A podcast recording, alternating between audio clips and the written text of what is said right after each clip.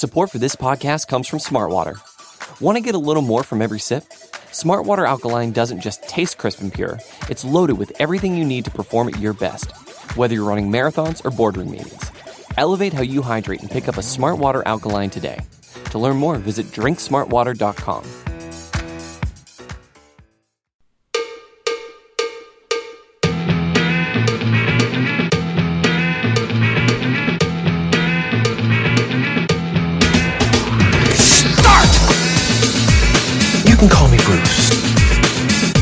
Nolan is standing by. Hey, Wacky Bruce! Coming to you from an undisclosed location, this is the Bruce Exclusive.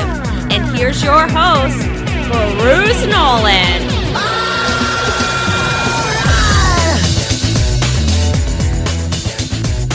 Ladies and gentlemen, boys and girls, children of all ages, welcome to the Bruce Exclusive, a Buffalo Rumblings podcast. I am your host, Bruce Nolan. You can find me on Twitter and Instagram at Bruce Exclusive. Welcome back. Welcome back to this Friday edition of the Bruce Exclusive. Yesterday, you got a little rantings about the Jets. And the best case scenario for the Jets, not for the Bills, but for the Jets in 2020 and the worst case scenario for the Jets in 2020. And today, we're going to do best and worst case scenarios for the Patriots and the Dolphins.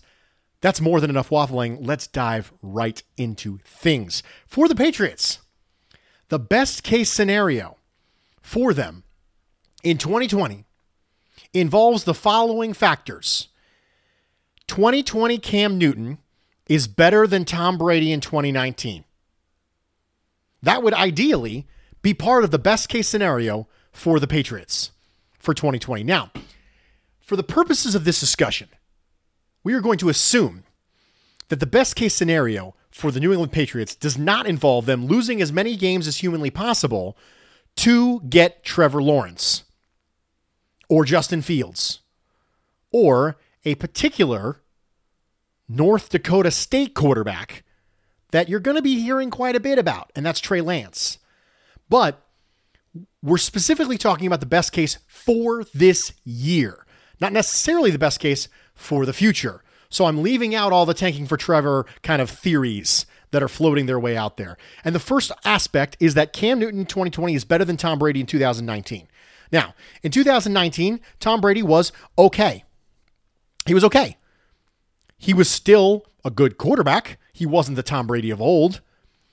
But in this best case scenario, Cam Newton is better able to take advantage of Josh McDaniels' system with the lack of significant playmakers than Tom Brady was. The New England Patriots were last in the league in average distance of separation at time of target, which means their receivers were not helping Tom much last year. And if you have a quarterback who can do some of the things that Cam Newton can do from a mobility standpoint, maybe you can shake some things loose in a way that Tom Brady couldn't because the New England Patriots didn't make a lot of additions to their offensive skill positions in the offseason. They did make a couple. We're going to talk about how they might be important later. But the best case scenario is that Josh McDaniels is able to manipulate his system similarly to the way he did with Tim Tebow to be able to have a scenario where the lack of skill positions doesn't harm Cam Newton as much as it harmed Tom Brady. Because Tom Brady, at the best of times, was not the best athlete in the world. But we do know that Josh McDaniels can call plays with a mobile quarterback. We know he can incorporate some read option stuff. We just never bothered to see any of it from the New England Patriots because Tom Brady's not a threat to run the ball. So part of the best case scenario is that Cam Newton in 2020 ends up being better for the team than Tom Brady was in 19. That doesn't mean Cam Newton's better than Tom Brady in this scenario. It means that he's a better fit given the other dynamics at play for the New England Patriots. The next part of the best case scenario for the Patriots in 2020 is that the first half of 2019 was the real Patriots defense. Will the real Patriots defense please stand up? Because the first half of 2019, people were using the H word when describing the New England Patriots defense, that being historic. And then down the stretch, they didn't perform as well, including giving up 27 points to the Miami Dolphins and Ryan Fitzpatrick in week 17 in an absolutely must win game. This will become more difficult due to the opt outs of Dont'a Hightower and Patrick Chung and the departure of Kyle Van Noy and Jamie Collins in free agency.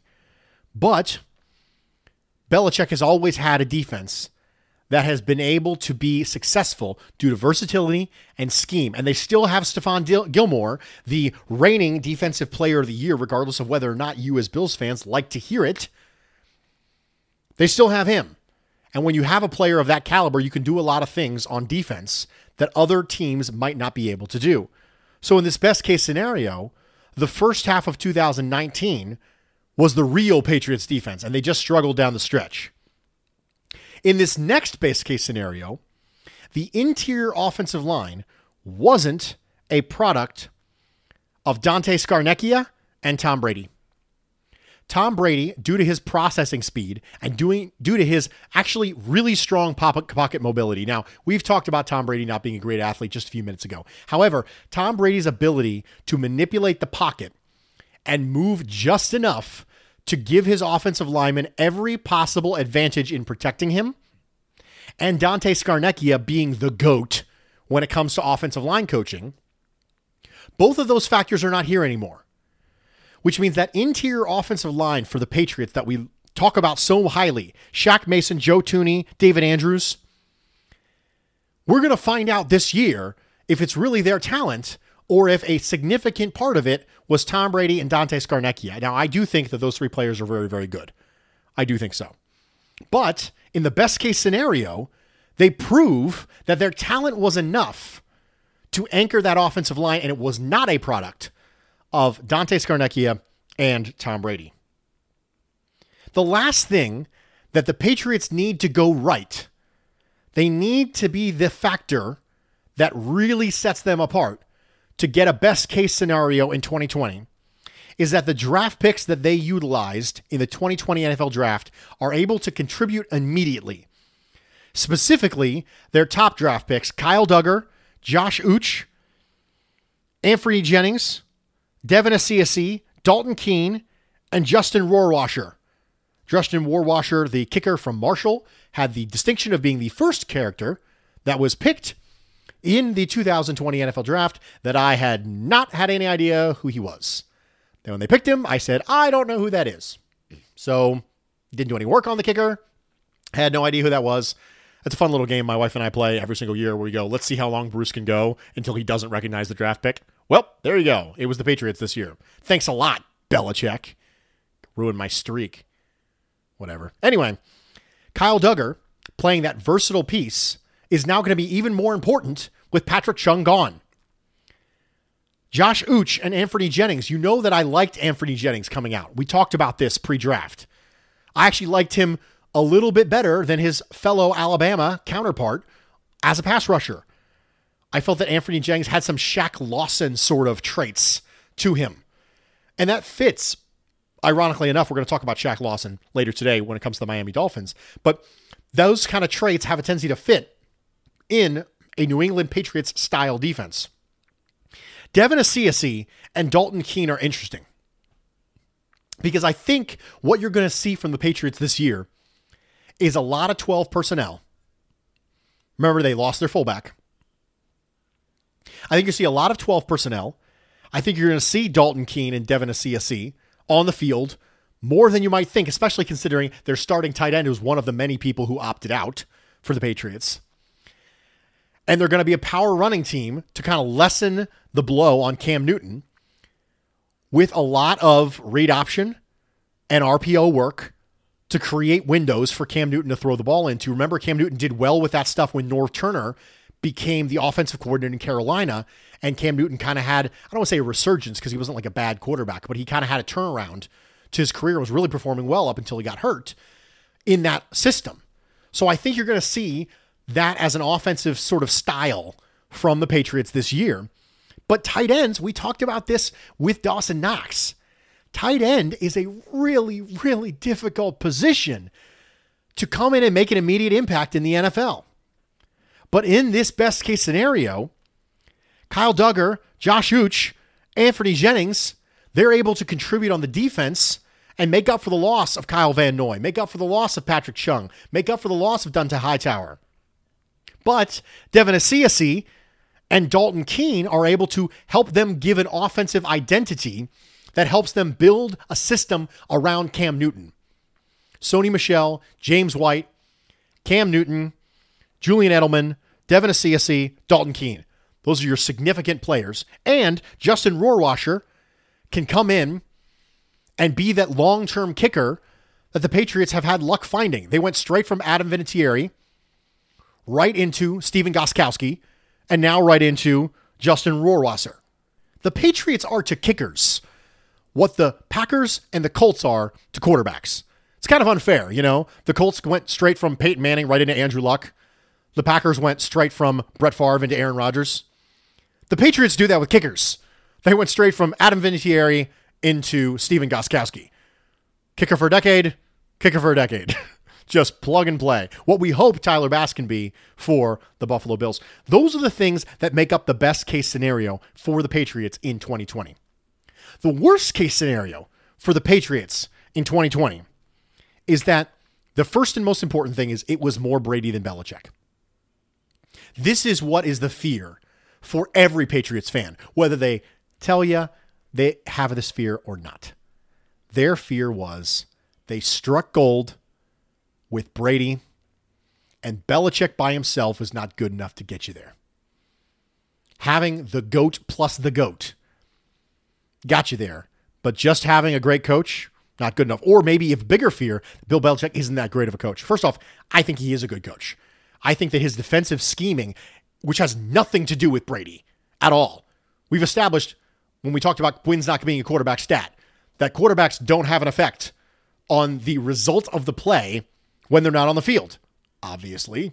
So all the benefits that Bill Belichick has brought to that defense year over year and been able to take away the thing that you do well and the assistance that Brady has gotten from his defense, that's all Belichick. So I think Belichick's a good coach regardless. But what if that's not enough? What if the difference between Belichick by himself and Belichick with Brady is the difference between being a reasonable team and being a dynasty? In which case, it was more Brady than Belichick. That's the worst case scenario. It was more Brady than Belichick. Brady made the offensive line look good. Brady made the skill positions look better. And in the light of day, with Brady removed, you look over this roster and go, this is not a talented roster. This is not a talented roster at all. And that's problematic. That's the worst case scenario, the front and center thing on every Patriots fan's mind is it was more Brady than Belichick, and now that he's gone, we're not going to be any good.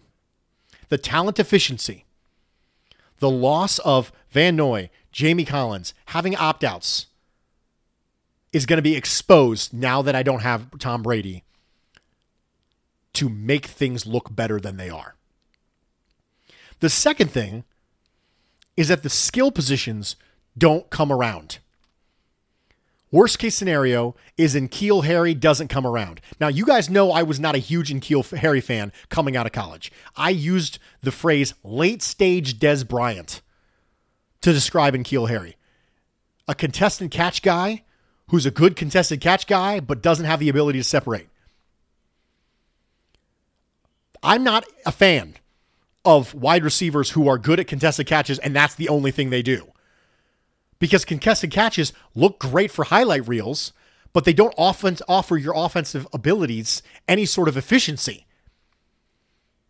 They're good for a highlight reel moss catch now and then. They're good for someone going, oh, I'm about to end this man's whole career. They'll offer you some benefits to that, but highlights don't make offensive efficiency. They don't make offensive effectiveness. Ask Kelvin Benjamin how that worked out for him. If that's the only thing you do, you're not going to have a long career in this league. So, worst case scenario is in N'Keal Harry is that, which would be bad for the New England Patriots. Good for the Bills, but bad for the New England Patriots. Julian Edelman's injuries start to catch up with him. Sony Michel doesn't recapture his 2018 form. Devin Asiasi and Dalton Keene don't make the contributions you need them to make early on. And the defense isn't able to carry you because the skill positions aren't able to give Cam Newton enough help. And that brings you to the last worst case scenario, which is that Cam Newton's broken. Cam Newton's foot injuries, his shoulder injuries, they start to catch up to him, and he's simply not the same player he used to be. His throwing is awkward. He's just not the guy anymore that he used to be. In which case, he might still be better than the alternative for the Patriots. You guys know I'm not a huge fan of who the Patriots had lined up. Jarrett Stidham is not my guy by any means. But those are the worst case scenarios for the New England Patriots in 2020. We are going to take a quick break. We are going to come back. We're going to talk about the Miami Dolphins best and worst case scenarios for 2020 as we wrap up our preview series entitled Know Thy Enemy Stick Around. Support for this podcast comes from Smartwater. Life moves pretty fast. Are you drinking water that can keep up? Smartwater Alkaline has everything you need to stay hydrated, no matter where your day takes you. Whether you're pitching a tent or your next big idea, Smartwater Alkaline can help you perform your best. It delivers a pure, crisp taste that makes it the perfect chaser after a big workout. Elevate how you hydrate and pick up a Smartwater Alkaline today. To learn more, visit drinksmartwater.com. it's Kaley Cuoco for Priceline. Ready to go to your happy place for a happy price? Well, why didn't you say so? Just download the Priceline app right now and save up to 60% on hotels. So, whether it's Cousin Kevin's Kazoo concert in Kansas City, go Kevin, or Becky's Bachelorette Bash in Bermuda, you never have to miss a trip ever again. So, download the Priceline app today. Your savings are waiting. Go to your happy place for a happy price. Go to your happy price, Priceline. Welcome back, everybody. Thank you for joining me for this edition of the Bruce exclusive of Buffalo Rumblings podcast. I am your host, Bruce Nolan. You can find me on Twitter and Instagram at Bruce Exclusive. We're going to dive right into it. We said, Know thy enemy for the Jets yesterday. We have known thy enemy for the Patriots before the break. And now we're going to know thy enemy for the Miami Dolphins for 2020. The best case scenario for the Miami Dolphins in 2020 involves these factors. The first, Ryan Fitzpatrick and Chan Gailey are able to recapture that beautiful, sweet music that they had in Buffalo and that they had in the New York Jets organization. But now they have probably more talent. DeVante Parker has shown at the end of 2019 to have good chemistry with Ryan Fitzpatrick. They injected some talent into that offense. They brought in Jordan Howard. They added some pieces because we remember the Miami Dolphins leading rusher last year was Ryan Fitzpatrick. They added Matt Breida from the 49ers, who I think is still not talked about enough as an interesting piece to that Miami offense. So the best case scenario is Fitz and Gailey are able to recapture what they had. And Shane Gailey is able to manufacture some of that wonderful screen pass music that he made with Ryan Fitzpatrick during his time with the Jets, during his time with the New York Jets. Another best case scenario is that Tua takes over because he's good, not because Fitz is bad. So, Ryan Fitzpatrick, perfectly reasonable quarterback. Tua just shows out in practice so much that they make the change at the bye week. He's too good to keep off the field. That is ideally the best reason to have a quarterback take over for a starter like Ryan Fitzpatrick. You would prefer not to have a quarterback fall on his face. That ends up being what happens. But ideally, you would not like to have that happen as an organization. You'd like to have your rookie develop at such a pace that you can't keep him off the field anymore. But that's not what ended up happening because these bridge quarterbacks are bridge quarterbacks for a reason. You know what happens when you have a quarterback who's really good in front of a rookie, a high rookie that you're expecting to take the field? They end up sitting for three years like Aaron Rodgers. But that's not what happens. You have Tyrod Taylor, or you have Chad Henne, or Nate Peterman. You have someone ahead of that quarterback who is a bridge quarterback for a reason. It's because they're not good enough to be a preferred starter. So ideally, what happens is that Tua takes over for Ryan Fitzpatrick because Tua is so good, not because Ryan Fitzpatrick tanks out. That's the best case scenario for the Miami Dolphins in 2020. So, the next thing that is the best case scenario is that the free agent class that the Miami Dolphins brought in win on potential. So Shaq Lawson and Ereck Flowers have something in common. And that's they were both first round picks who looked like complete and utter busts very early in their career. Shaq due to shoulder injuries and the fact that he was miscast as a 3-4 outside freaking linebacker in Rex Ryan's defense. I'll never forgive Rex Ryan for casting Shaq Lawson in that role. Are you kidding me? Did you watch any of his film? Anyway, when Sean McDermott came in, that's when we knew Shaq Lawson would start to turn the corner, and he did. Ereck Flowers was a huge bust busted tackle and had kind of a redemptive season last year at guard. Is this the beginning for Ereck Flowers starting to find his natural position at guard, or was it a flash in the pan? For Shaq Lawson, if you give him more snaps, because that was something Shaq even himself talked about on social media, is that he was a rotational defensive end. Imagine what I could have done, he said, with more percentage of the snaps. And maybe he'll get that in Miami. But a best case scenario piece for the Miami Dolphins is that the free agents that they got capture the potential that comes along with being first round picks. Now, the Dolphins signed Kyle Van Noy as well. And this is a different piece. The reason it's a different piece is because we've seen Patriots linebackers go elsewhere and not have the same success. We saw it from Vrabel. We saw it from Jamie Collins when he left and went to the Browns and wasn't the same player. Because Belichick has been able to get good production out of his linebackers. So the ideal situation for the Dolphins is that Kyle Van Noy isn't Jamie Collins he's able to succeed outside the Belichick defense. Now, there's a reason for optimism there because if you remember correctly, Brian Flores comes from the Bill Belichick School of Defense.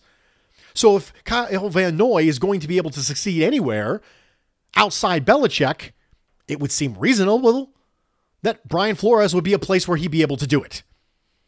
So the best case scenario is Van Noy is able to be a versatile piece for Brian Flores the same way that he was a versatile piece for Bill Belichick. The next best case scenario for the Dolphins is that their secondary is as advertised. Byron Jones, Xavier Howard, Noah Igbinoghene. I am jealous. I am jealous of that cornerback trio. Tre'Davious White, I believe, is better than all three of them.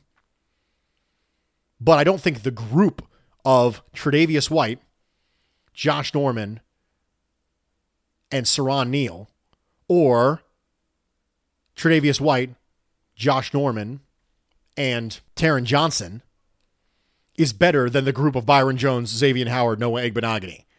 That is my, in my opinion, a good defensive cornerback room. Big fan. But they've invested a lot. That's a first round pick and two really big contracts. That's a significant investment. It needs to come through for the Dolphins. And in the best case scenario, it does. They're able to lock down coverage and scheme pressure, which is kind of a Belichickian theory. This idea that coverage is more important than pass rush. I hate to say it, but Bill Belichick and I have that in common. But you're able to lock down on the back end and then scheme up pressure. In the best case scenario, all three of those players live up to the capital that was invested in them, whether that is through dollars or through draft picks. Best case scenario for the Dolphins next is that Austin Jackson lives up to his athleticism quickly. I was not an Austin Jackson guy. I was not a huge fan. Watch Austin Jackson against AJ Epenesa in the bowl game.